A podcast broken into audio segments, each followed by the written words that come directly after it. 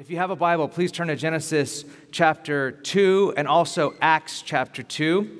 I'm going to read first in Genesis 2 15 through 18, and then I will pray. Today, I want to talk about community. I want to talk about community and how community changes us, or how it can change us if we let it. So, Genesis chapter 2. Uh, this is like kind of page one kind of stuff. Um, verse 15. And the Lord God took the man and put him in the Garden of Eden to work and care for it. And the Lord commanded the man, You are free to eat from any tree in the garden, but you must not eat from the tree of the knowledge of good and evil, for when you eat of it, you will certainly die. And the Lord God said, It is not good for man to be alone. I will make him a helper suitable for him. This is God's word. Let's pray. Lord, I uh, want to submit over all of my notes and my thoughts and my the, the, the inner wrestling that I'm having, even in approaching this sermon. Um, I, I pray for um, truth. I pray for the truth of the scriptures and the truth of God that comes from us from outside of us. That you are God and we are we are not. And I pray that you would speak to us by your Spirit.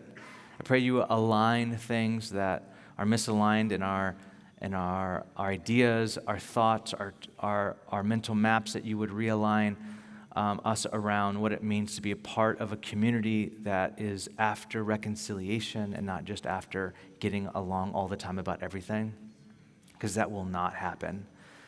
Um, but help us to do the hard work of community. It is messy, it is hard, it is heartbreaking at times. And so I know that when I, I approach this, I realize that when I approach this, there are some people that just love people. And so anytime they hear a teaching on community, they're just so excited because people, they just love them. And there's people in here that don't necessarily like people that much because they hurt them a lot. Like very traumatizing damage has been made in their lives through other people. And they don't like talking about community because people have hurt them. And I pray that you would give us the space and the grace to move in between those two people by the power of your Spirit. In Jesus' name, amen. Community and being in community has changed my life. For the first part of my life, it almost destroyed me. Uh, the people I spent time with in junior high and high school, whom I really enjoyed and loved, led me down a path of drugs and selling drugs, etc., that resulted in getting expelled from school, almost getting arrested a few times, and a host of other things that one day my memoir will talk about. Ash and I finally watched that movie, mid 90s, that everyone was talking about. Um, it was a very raw movie, a beautiful movie, but it was very, very tragic. What kids, what people will do to find community.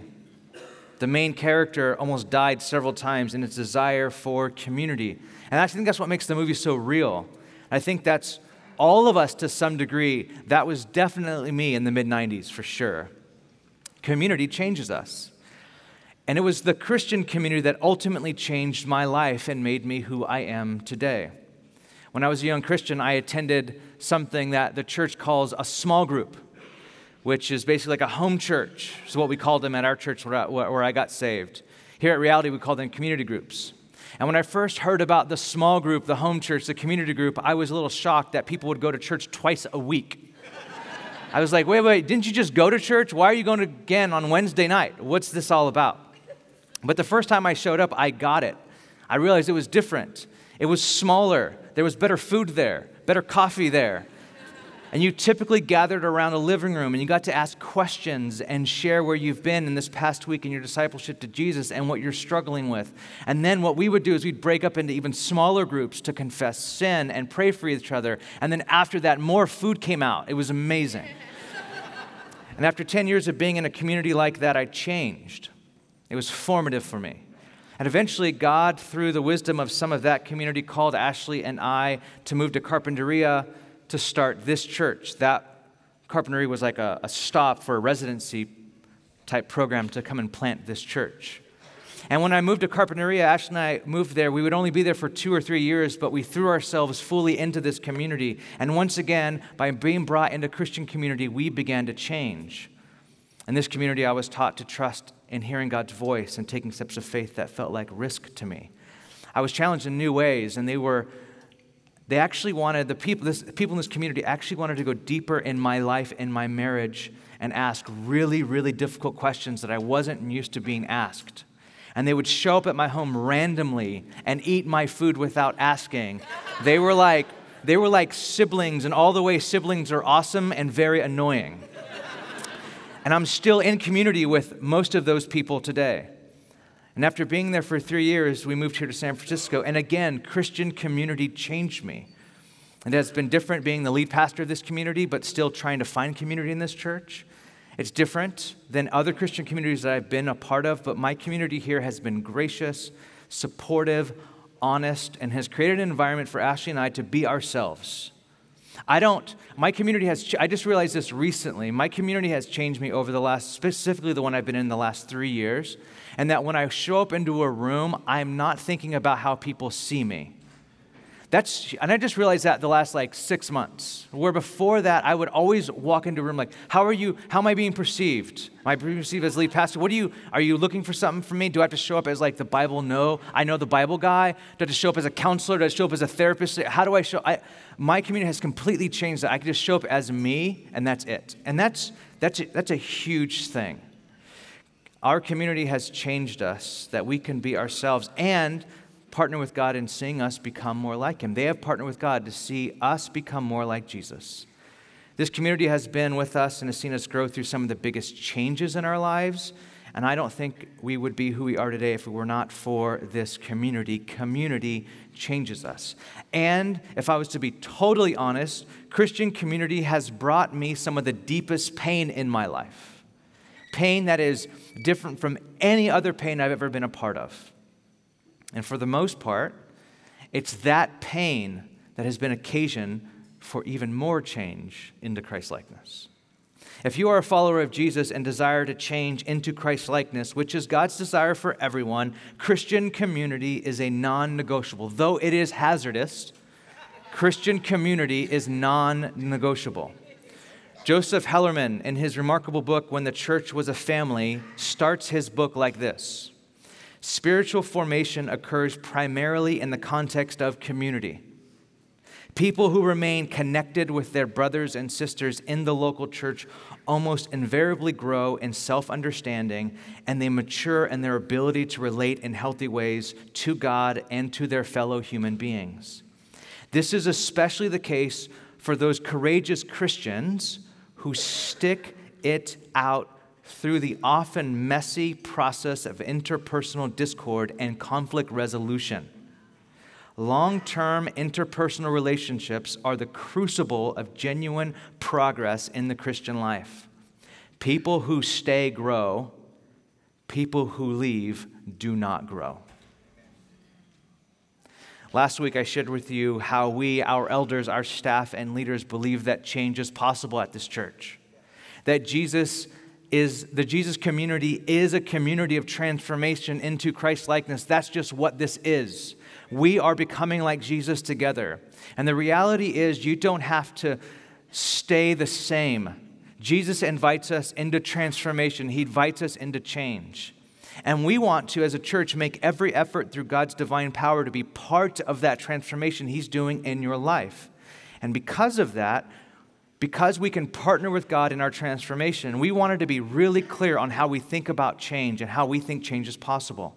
And so last week, I submitted to you our triangle of transformation or our theory of change, and it looks like this we change through truth, practices, community, and the Spirit and the Holy Spirit.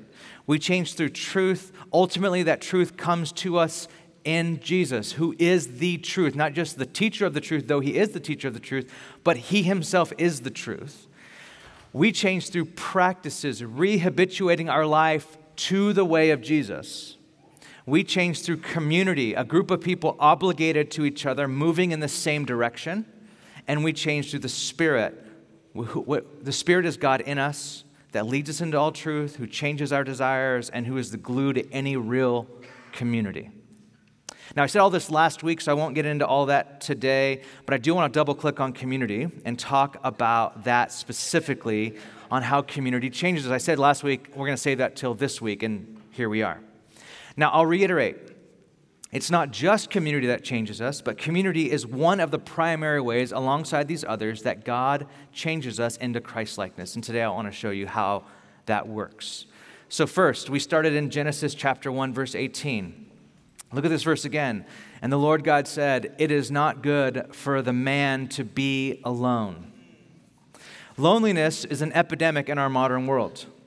It is on the rise in each new generation. Millennials are more lonely than Gen Xers. Generation Z are more lonely than millennials. A new survey found that the average loneliness, loneliness score in America is 44. I don't know what that means. They just say it suggests that, that most Americans are considered lonely. Most Americans are considered lonely. In the UK, they recently appointed a minister of loneliness. Yes, you, you probably knew this. Loneliness is such a problem, they are taking political action in the UK. This is wise. Stu- study after study around the world are finding that younger, the younger you are, the more you deal with loneliness, which is ironic with all of the access that we have to social media. With every social app, email, Slack, text message, we are more connected than ever. We can literally interact with almost anyone from almost anywhere in the world, but being connected is not the same thing as being in community. Sherry Turkle, a sociologist and psychologist out of MIT, her watershed book a few years ago. I hope you read it, especially if you're in tech. Please say you've read this book. Alone Together Why We Expect More from Technology and Less from Each Other. She writes this We are lonely but fearful of intimacy. We'll talk about that later. Not today, but later. Digital connections may offer the illusion of companionship without the demands of friendship. Our network life allows us to hide from each other even as we are tethered to each other.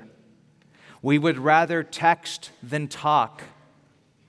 But when technology engineers intimacy, relationships can be reduced to mere connections. And then easy connection becomes redefined as intimacy. Put otherwise, cyber intimacies slide into cyber solitudes. And with constant connection comes new anxieties of disconnection, a kind of panic. See, with more and more connection with people, that becomes curated because all of your connections through your phone and computer are curated. We curate who we want to follow. We curate what emails we want to answer. We curate, what we want to say about our lives. We even curate what we look like in our photos. Because of that, we have lost the art of what community is, and as a result, we all feel deeply lonely. And it's a loneliness that results in a kind of panic. And what's interesting is that the Bible actually starts with loneliness. This is how the Bible opens up. This is page one. And the Lord God said, It is not good for man to be alone. Man, Adam, or another way of translated, mankind was alone. And what's strange about this passage of Scripture is that it's, the, it's at the beginning before sin entered the world, before brokenness happened. It's at the beginning when everything was connected, everything was in harmony. God had fellowship with Adam, and Adam had fellowship with God. You actually get this refrain over and over at the beginning of the Bible. Uh, where God says He created it and it was good. He created it and it was good. And what's strange about this passage in Genesis 2:18 is that there's actually something in God's good creation that's not good. What is not good? It's not good that man's alone. It's not good that mankind is lonely without someone like him but different. Like him but different. Now, most of you know what happens next. God puts Adam asleep, and from his side, he creates woman. This text is about marriage, but it's not primarily about marriage. This text is about marriage. I know everyone, everyone's thinking, oh my gosh, this is a sermon on marriage, because I don't want to talk about it. We just did that survey. Most of you are single. You guys knew that already, but whatever. we, didn't even, we didn't a survey to figure that out. We knew that, right? You're like, oh my gosh, you didn't talk about marriage. This, is, this text is about marriage, but it's not primarily about marriage. It is about marriage and has uh, huge and wonderful implications on what marriage is and the meaning of marriage, and we'll get there later on this year, I promise. But this is primarily about something different. This text is primarily about how we are created as humans. This text is about how we are created and we are hardwired for community. That we were actually created for community. We were not created for marriage. You were not created for marriage, you were created for authentic community. Some of you will not ever be married. That is just a fact. Jesus was not married. I don't know if that's helpful or not. I'll just say you'll be more like Jesus. for some of you, that's not helpful. Other people, that's really helpful. I, whatever. This is, the, this is this reality, but you weren't created for that. You were not created for you were created for authentic community. And the loneliness you feel when you are not in relational authentic community with other humans is there because you were created for such community. And I can prove this by saying there are plenty of married people and I would imagine there are plenty of married people in this room that are married and are still lonely. You were created for authentic community. You were created by God. You were hardwired for genuine relationship. Brene Brown, in her excellent new book on leadership, writes about some myths that we have about being vulnerable with other humans. And she writes One of the myths that we have is that we can go at life alone. We can be a leader by being alone. We could be the, our best self by being alone. She writes this The myth surrounding vulnerability is I can go it alone. One line of defense that I encounter is I don't need to be vulnerable because I don't need anyone. I'm with you, she says. Some days I wish it were true. The problem, however, is that needing no one pushes against everything we know about human neurobiology. We are hardwired for connection. From our minor neurons, our mirror neurons to language, we are social species. In the absence of authentic connection, we suffer. See, if you were created by the VCs or the capitalists or the engineers of Silicon Valley, you would find contentment and joy in vague social connections through Instagram and Facebook and text messages and online shopping that you then share what you bought with your friends to get 15% off your next purchase, whatever. But you weren't created by them, you were created by God. And not only were you created by God, you were created like God. God, we are told in the opening lines of the Bible, before we're told anything else about him, we are given hints in the very opening lines of the Bible, and we are told explicitly in verse 26 of the opening chapter of the Bible that God is a community. Genesis 1:26 said, when God turns to create humanity, says, "Let us make mankind in our image, in our likeness." Let us Make mankind in our image, our, us, our, plural. Plural? I thought God was one.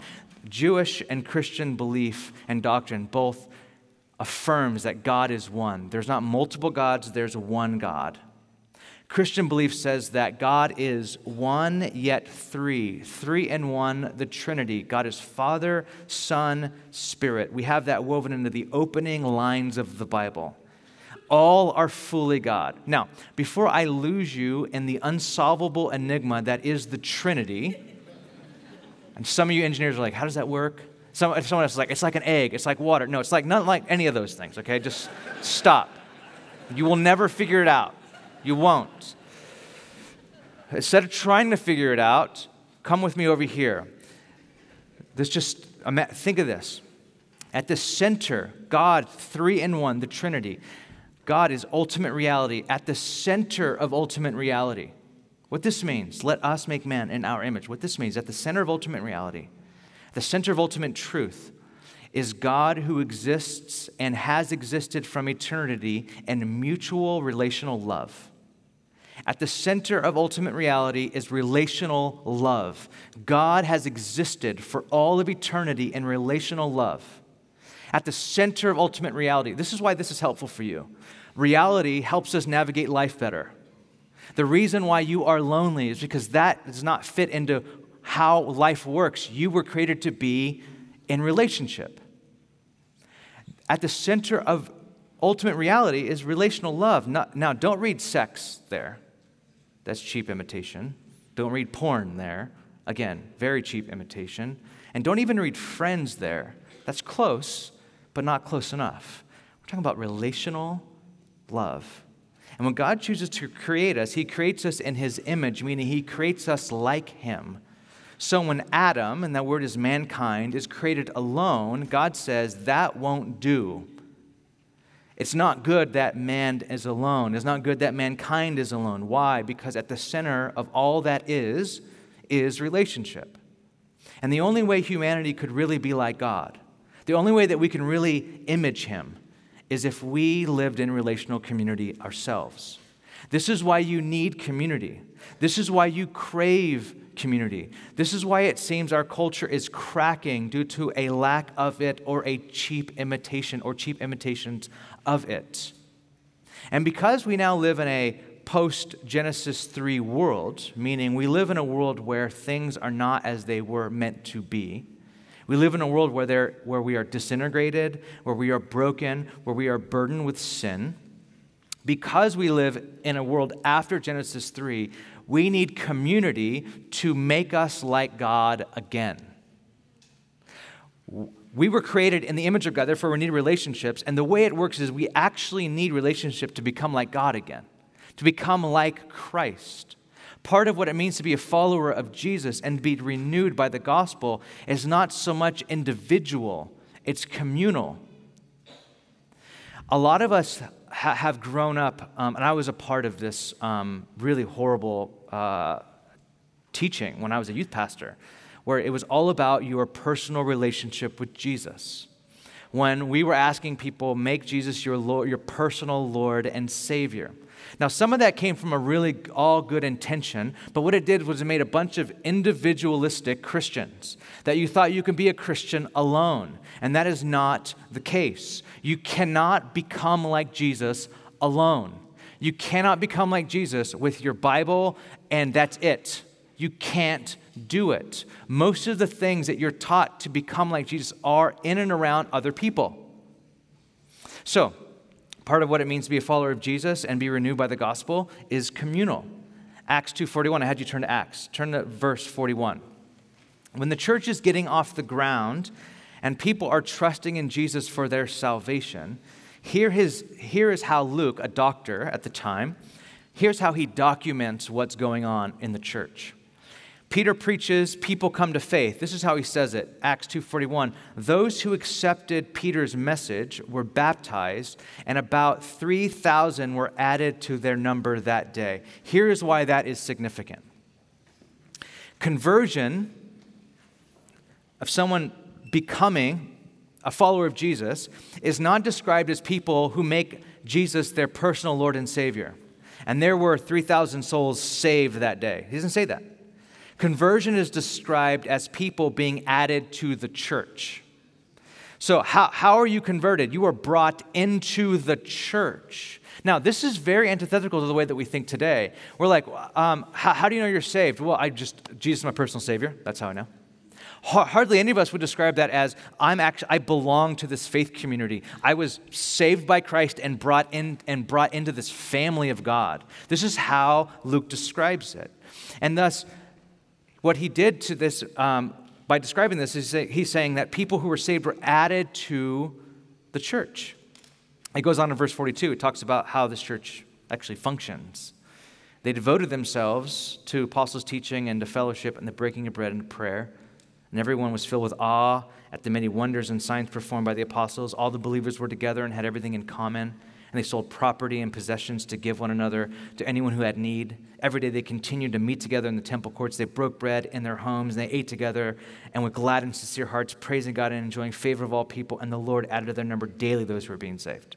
Okay, so that, by the way, that's beautiful. I am not going to take anything away from that. That is amazing. It didn't stay there, because that's why you have the rest of the New Testament.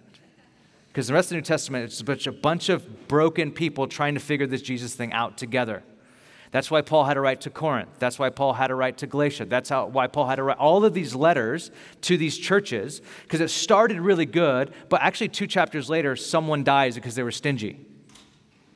At the beginning of humanity and at the beginning of new humanity in Jesus, what we're told is that at the center of it, though it's still messy, because at the beginning of the Bible, it starts with the relational reality Adam and Eve, and then there's sin, and then there's murder and there's naked and ashamed and hiding.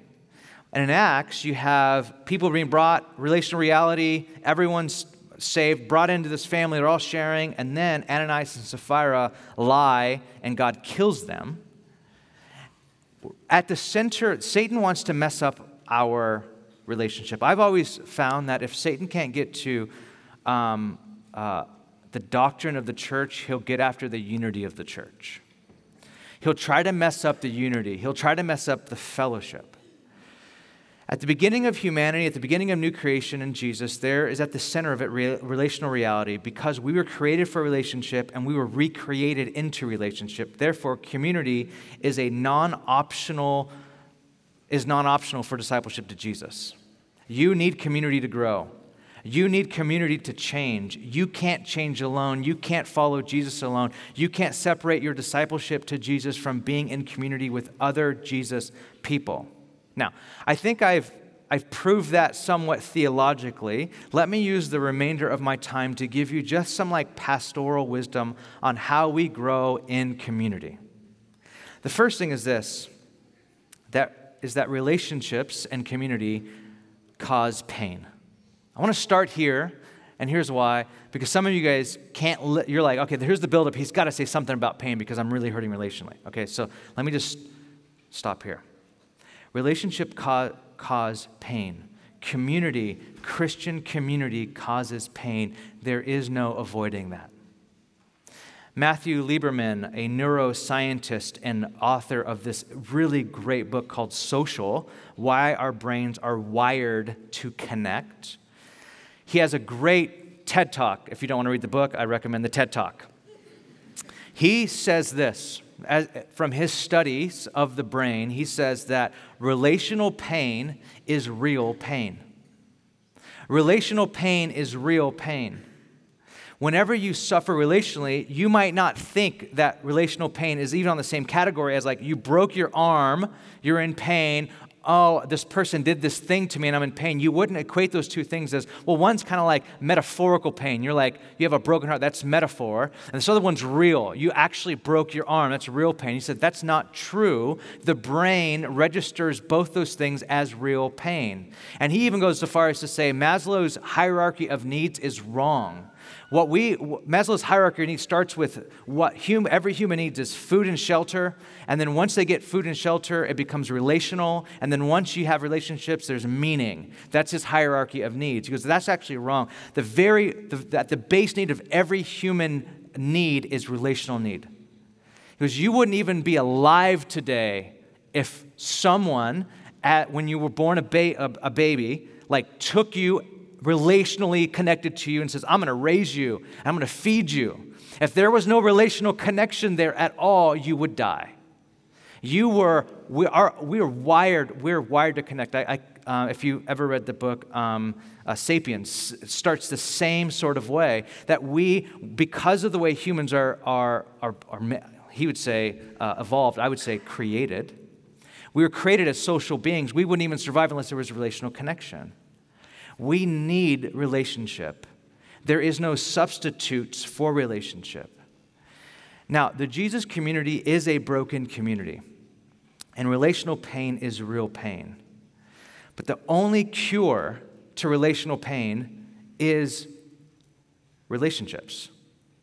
The only way you get through relational pain is by being brought into a Jesus community, committed to a Jesus community, and you go through it together. Like Hellerman's quote at the very beginning for those of us who actually commit to it and go through the ups and downs and the pain of relationships, that's the only way you're going to be actually healed. And so let me say this one way to get the most out of community is to stay put.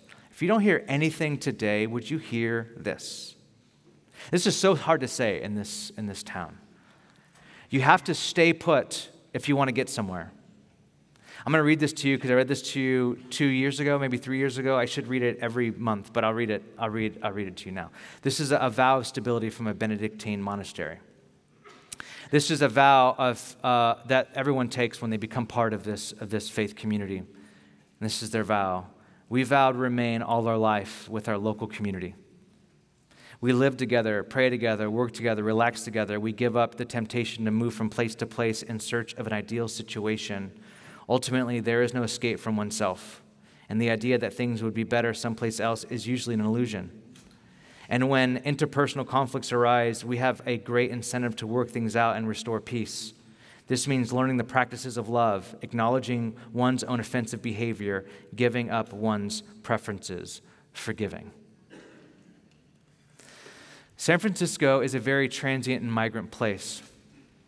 San Franciscans can start to feel at some point like an airport, like a non place that people pass through to get some other place.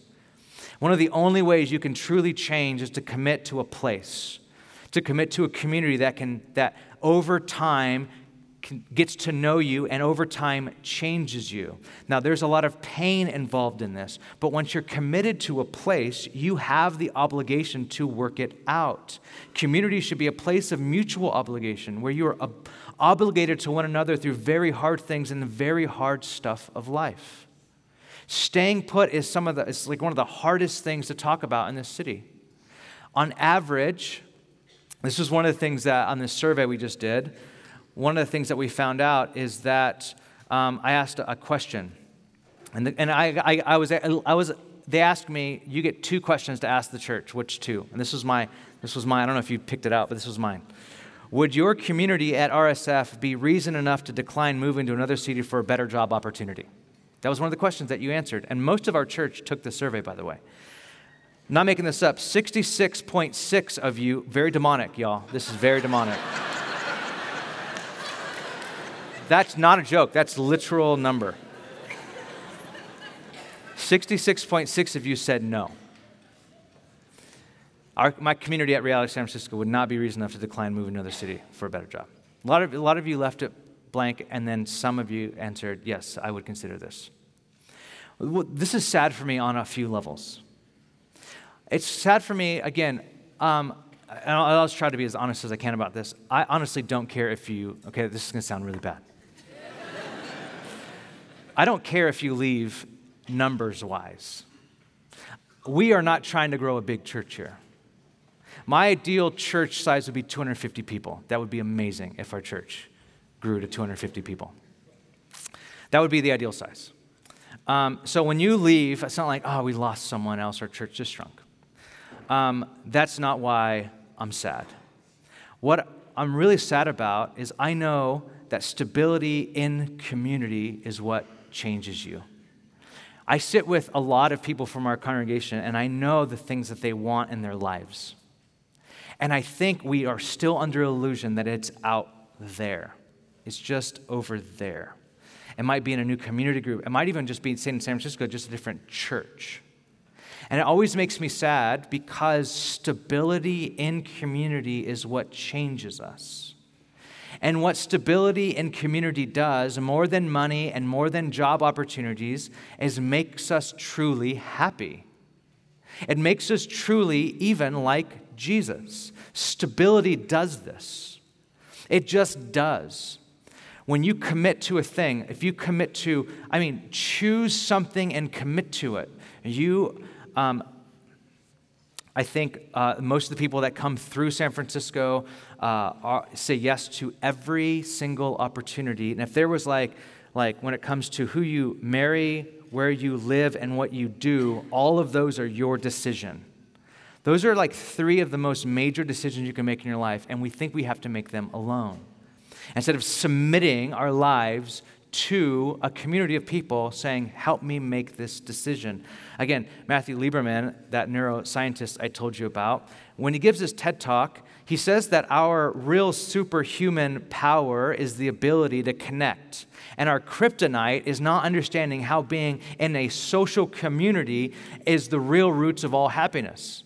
He even ends his talk with a personal story of a job opportunity that came up for him in Russia that would pay him a ton of money. He said, For a scientist, I would be making tons of money. But he says, as a social scientist, he said he knows the research. He knows that a, a new job and more money will not make me more happy, not at all. But it was still a struggle for him and the hard decision that he ever had to make. And because of his research, he, it didn't seem like he was a follower of God at all. Because just the research, he said, for the sake of his family, his family's social well being, and his social well being, he said no. No to making more money, no to a career advancement, no. He had to remind himself that the real roots of happiness are found in rooted community. This is a social scientist getting there. This is just this, this, this vow of community. When, the when you're brought into the church, you're brought into the family of God. You, are call, you call one another brothers and sisters. God is our Father. We're, we're, we're like obligated to each other. We are obligated to one another. Now, for a church this size, to be obligated to a church this size, like I don't even know who's a part of this church. This is why community groups are so important. So, just a few takeaways here. I would say first, consider staying here longer. If you move to San Francisco for staying here two years, consider staying here four years. If you're saying, I'll stay here four years, consider staying here eight years.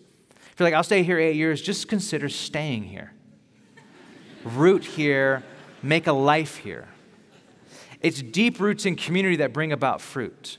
Also, find a group, a Christian community group, not a book club, not a, not a group of people that you meet in your neighborhood that you like and you just all walk around each other and you walk your dogs together and all that stuff. I do that now, it's fine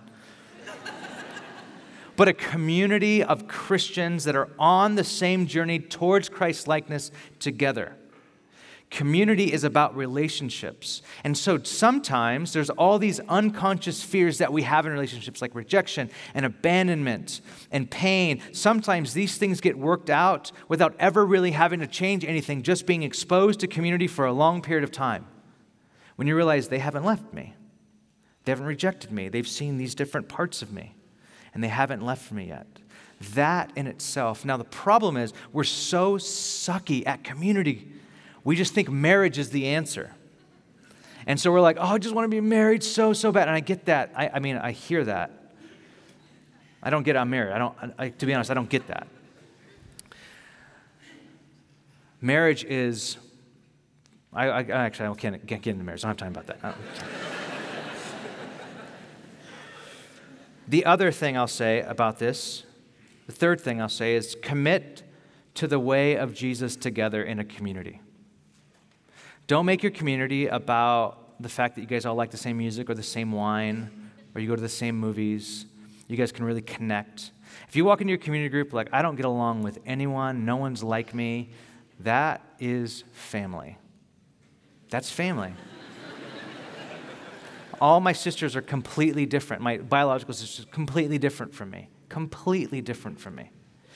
Community is a really hard word to define, though. That's a really hard word to define. It's, it's kind of everything now. We have an online community, a Facebook community, Instagram community, a tech community, like whatever community. I'm a part of this community.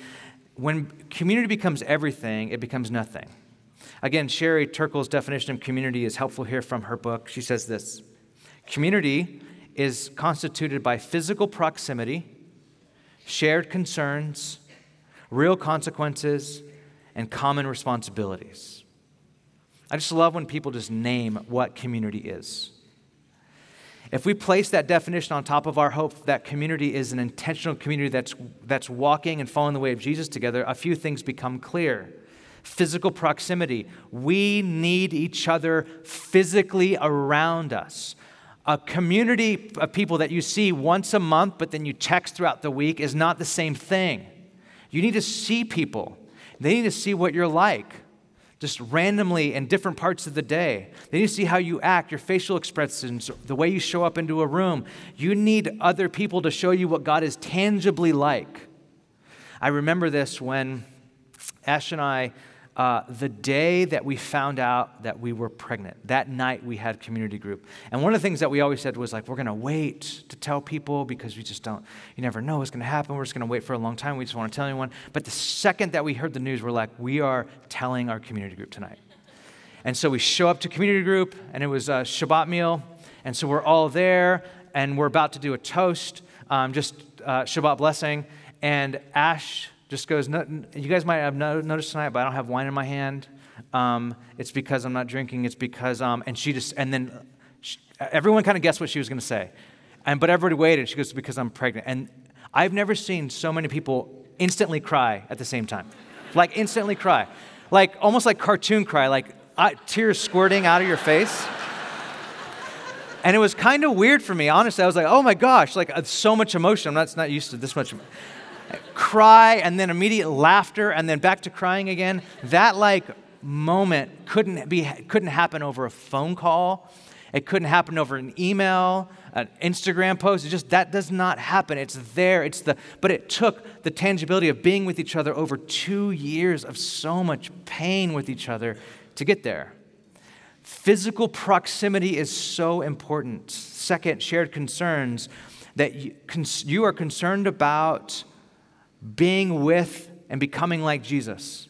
You are concerned about the stuff that Jesus was concerned about. This is Christian community, not just community, Christian community. You need other people to point the way of Jesus to you. Now, I know that there's a lot of baggage here because some people manipu- use the Bible to manipulate people. This is why you just have to give it time. Sometimes, time as you wrestle through certain things. I've seen that there's certain people in our church community that theologically I just don't agree with, and I think they're kind of weird. And if, oh, very early on in the church, they'd show up and talk to me, well, you know, David says this. You know, I'm like, I don't know. I don't know if I, I, try, I believe you. I don't know. And over a long period of time walking with these people, I've just come to find the beauty and the wisdom of what they were saying. Now, I had to, I had to kind of nuance it a little bit differently and get down to the grain, the kernel of what they were saying. But it takes a while. Some people come in hot theologically, and they just need to be taught when you come in that way, no one likes you. they need to be told that by a community person who says, I like you. I'm just saying you're being perceived as someone that people don't like. Do you understand that? And what you're saying is kind of true. Let's get down to it. Like that needs to happen. That needs to happen when someone comes in hot and go like, and that person, though, though their feelings might get hurt, they need to say, well, that hurt my feelings when you said that. Why did that hurt your feelings? Because I, I, I love God so much that I just want to tell people the truth. Like, that's awesome. We love God too. And so we feel like you're, you're just kind of bombarding us with things that we can't take on right now. So can we journey together with this over a long period of time? Typically, we go like, I don't like that person. I'm not going to share anymore what I'm thinking, and I'm not let, let that person speak into my life. I'm not going to that person for advice. And then slowly that person goes, I like this other community group that's more serious about the Bible. That's what happens. And then you have all these people that are clumped together that just like the same book of the Bible. And you have these people over here that like the same wine. And you have these people over here that like the same mood. And this is what happens. That's not Christian community. You need shared concerns about becoming like Jesus together. It's messy. It's so messy. It takes time. Years. It takes years. Not a month, not a few months. It takes years. Real consequences. There needs to be real consequences in your community group. Consequences for sin, meaning confession. Consequences for not being there for the other person.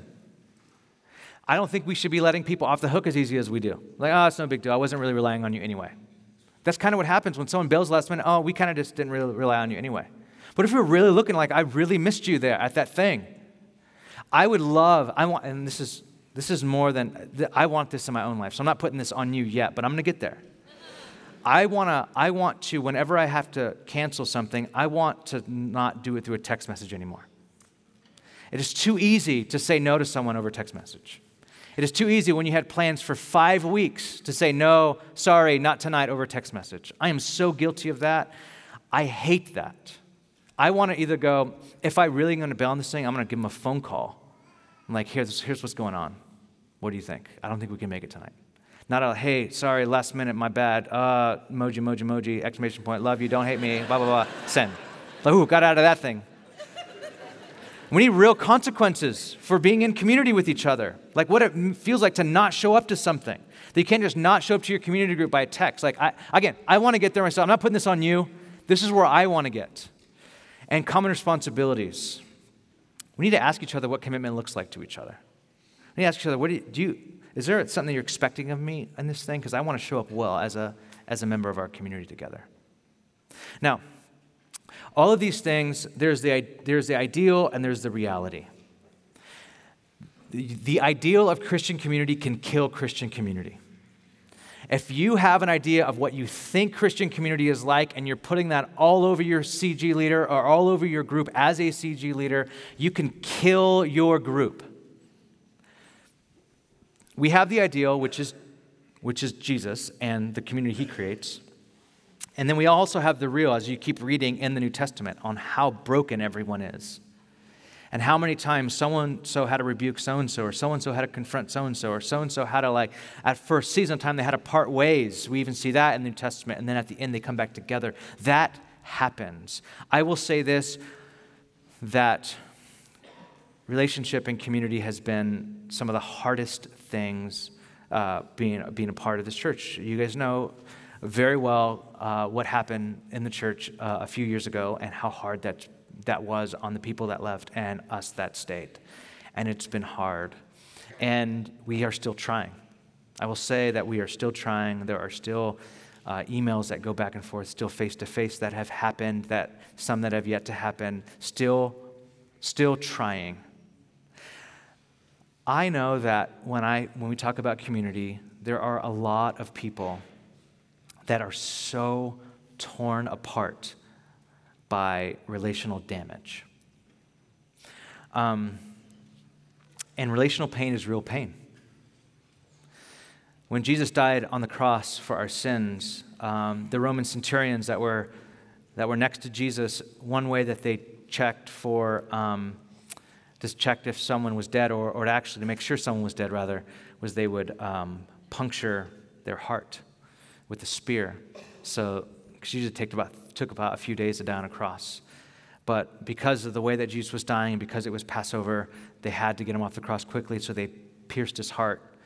And when the centurion pierced his heart, the, the Bible says that both water and blood came out. And, um, and doctors tell us that that means because his heart literally exploded. Theologians say that Jesus died literally of, how did Jesus die? He literally died of a broken heart. His heart exploded on the cross, is, is his medical reason for his death. Jesus, on the cross, went into a loneliness that you will never, never, never know. The, the loneliness that isolation from, rejection from his friends, rejection from his fellow Jews, rejection from Romans, rejection from. Ultimately, we are told that there is something that happened where he felt, even quoting the psalmist, isolated from God the Father. A loneliness that we would never, never know. And Jesus went into that kind of loneliness so that you and I would be born again into a family where God said He is our Father who would never leave us or forsake us and that we could be a part of a community where we can reconstruct and reconcile what it means to be an authentic, real relationship. That is like the promise of the Jesus community. And though there's pain around it, I will not let go of that promise. It is a promise still. Even if you have to figure out reconciliation just because Jesus made you do it, you figure out how to do it. Would you. Um, Actually, I'm not going to have you stand. I want to have you just sit there for a second, and, um, and I want to pray for you. If you would, would you open your hands up like this? Uh, it's a posture of just being open to God. I just want to pray a, uh, I want to pray a blessing over you. Lord, I, I want to pray for my brothers and sisters that are here, that are experiencing a tremendous amount of pain in their relationships. Maybe their community group has, has really hurt them and damaged them. Christian community from another church has done that. Some people have come here to find refuge. They like the size of the church because they could be autonomous.